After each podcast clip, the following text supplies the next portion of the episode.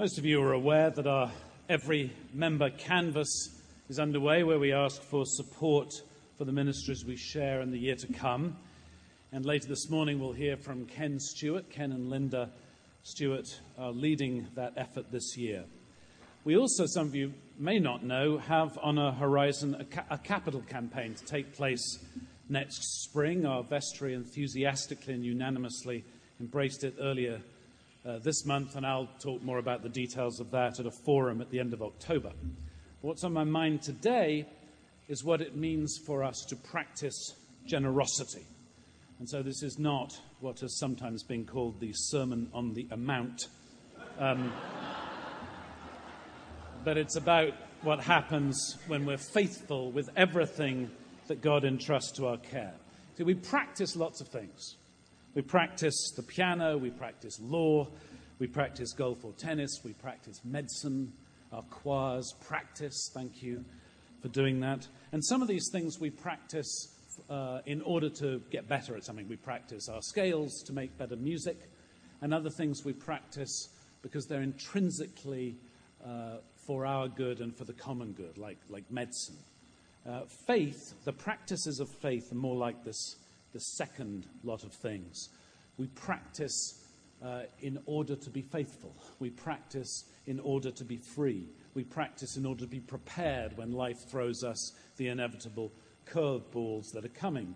Uh, we've talked a lot here, or at least I have, about worship and how we practice worship. And when we worship, we orient ourselves. We are turned toward what really matters, toward God. We do it by hearing again the story of God's self giving love made manifest in Jesus and how that's the way of life. And we turn toward what really matters, revealed in Jesus. It's a practice. Same thing with prayer. The Epistle of James urges upon us practices of prayer. When you're suffering, pray. When you're sick, pray. When you're cheerful, give praise. When you're burdened by your sins, confess. Basic Christian habits of turning toward what really matters, remembering what really matters that we may be remembered remembering in order that we can be put back together again. Jesus himself gets very dramatic, saying, You've got to stay clear about what's important. If your hand offends you, causes you to stumble, cut it off. Your foot causes you to stumble, cut it off. It's the same thing. Turn towards what's really important. And that word turn is the same as repent. It's the same meaning. It's, it's get back to what matters and allow what matters to shape your life. And the same is true with the practice or the habit of generosity. When we are faithful with money, we wind up being freed. We wind up being freed, in particular, from the anxiety that is so often associated with money when mammon holds sway rather than the God of life. It's, uh, it's hard to convey unless we are already uh, converted about what freedom comes from generosity. I, I, know I'm not one of these people who thinks that God punishes us for bad things and rewards us for good things and that we're all totally depraved and, and on and on and on. It's all cause and effect, reward and punishment. But I still find that in my own life, when I'm less than fully faithful around money, things tend to go wrong around money and my anxiety increases. So this month, for example, I was ahead on paying my pledge. And I thought, and I decided I would take care of some other obligations rather than keeping that up this, this month. It's usually the first check I write. And this little voice in the back of my head was saying, Not such a good idea, Jeffrey, just wait. You know? And, uh, and so inevitably the car broke down, a massive $3,000 worth of expenses on the credit card, my anxiety through the roof. And I'm not going to do that again. I'm going to be faithful with money as much as I can. A, fr- a friend of mine who was on a, a vestry in another, another parish. He was a jogger, and uh, he loved jogging, and he knew about running, and, and he knew about some, there's a certain point where you go into anaerobic breathing, and he, he knew that it's called the jogger's high. And he wrote to me, he said, Jeffrey, when am I going to experience the tither's high? And I, I said, Well, I'm not sure that you are. Um, I'm not sure that you're not, but, but what I do know is if you stop practicing, if you stop being generous, you will find the effects of it in your life. It's just true. It's been 20 years since we've asked ourselves and one another to uh, turn our attention philanthropically to this parish in a major, major way and to organize our common life towards some significant needs. Now, many of us do this every year, and I hope we'll continue doing so. And others of us have numerous communities and commitments to worthy and important efforts in this city. And some of us are just afraid, and, and we don't have enough, and we're still in that recession. And for, for, those, for those in that situation, if we just find ways to be generous, we will get freed up some. But for those who are in a position to plan ahead your priorities for the coming years, hope you'll keep in mind that we're going to be asking you to direct your generosity this way. And here's why it's not so much about the needs we have, although they are pressing and urgent.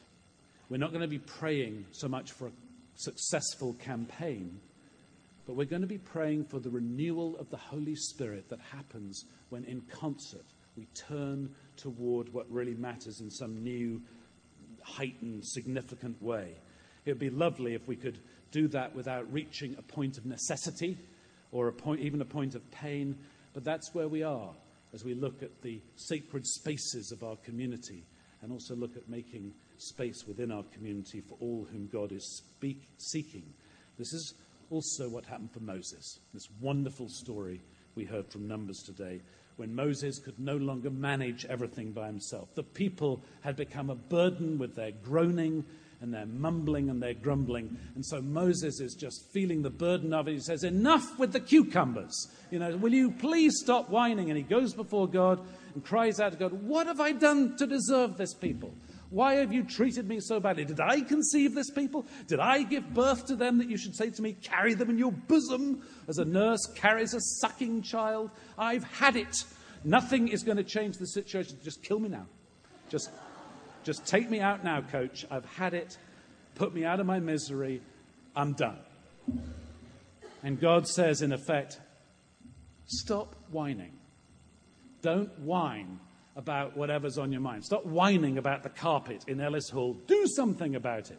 You know, stop whining about these people, but get ready to change because you're going to have to do things differently. You are going to have to turn again to what matters. You're going to have to get back in touch. You've got some habits and things, and life isn't working. And so turn again to what matters and be ready for something new, for some new way of being, for some work of the Spirit. You're going to start by having to share leadership. And the system's going to be chaotic, and not everybody's going to be on board, and they're going to resist you in all kinds of ways. And one of those ways, well, as soon as someone gets a measure of authority, they're going to start trying to exercise control. And it's so it came to pass.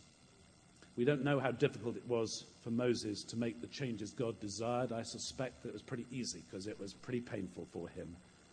But we can imagine that point of pain that left him so desperate kill me now. He was willing to risk anything. But we do know that the people were quick to start assuming power and assuming authority rather than staying focused on roles that were about serving the people of God. And so, two of my favorites in Scripture, Eldad and Medad, they're up there still in the camp, and the Spirit falls on them. They're prophesying in the camp, and someone comes and says, They shouldn't be doing that. And Joshua, the son of Nun, says, My Lord Moses, stop them. You must stop them. Or in the older version, My Lord Moses, forbid them. And I was once at St. Stephen's Church in Durham, where a southern matriarch, a matron, was reading this lesson and she got the spirit right, but the punctuation wrong. Said, "My Lord, Moses, forbid them." You know, it was just a right idea, wrong punctuation, but it, it, amused me. And, and when the Spirit of God is unleashed, our instinct is to try and exercise control and conserve our position and keep things from getting out of hand. And that's not faithful. It's, it's, it's just like when we start getting anxious and we start trying to do the same thing over and over and over again instead of turning again to what really matters, turning again to the source of life, saying our prayers, practicing the faith, going to church, and, and practicing generosity. See, renewal is turning to what matters. For Moses, that meant remembering it was not all about him. For Joshua, it meant recognizing that God, things we don't, does things we don't plan on, and we must be prepared to respond with fidelity if we and those we serve are to know life the psalmist says, The teaching of the Lord is perfect and revives the soul. So turning to God turning again to love, turning to what really matters, turning as a community is not an easy thing under any circumstance, but it's a whole lot easier if we've practiced. If we've practiced and developed habits that mean we are spiritually fit when the crunch time comes, when we can act in trust of God's love, and so be a leaven in a hungry world. So it is with our practices of sustained and sustaining generosity, by which we are, albeit counterintuitively, perhaps, but freed from anxiety about money and renewed by the Spirit and source of life. In our customary one or two minutes of silence for prayer, turn again, invite you to turn again to what matters, to remember God's love for you, and to prepare to live out of that love in the weeks and months and years to come. In silence and in response to the gospel, let us pray.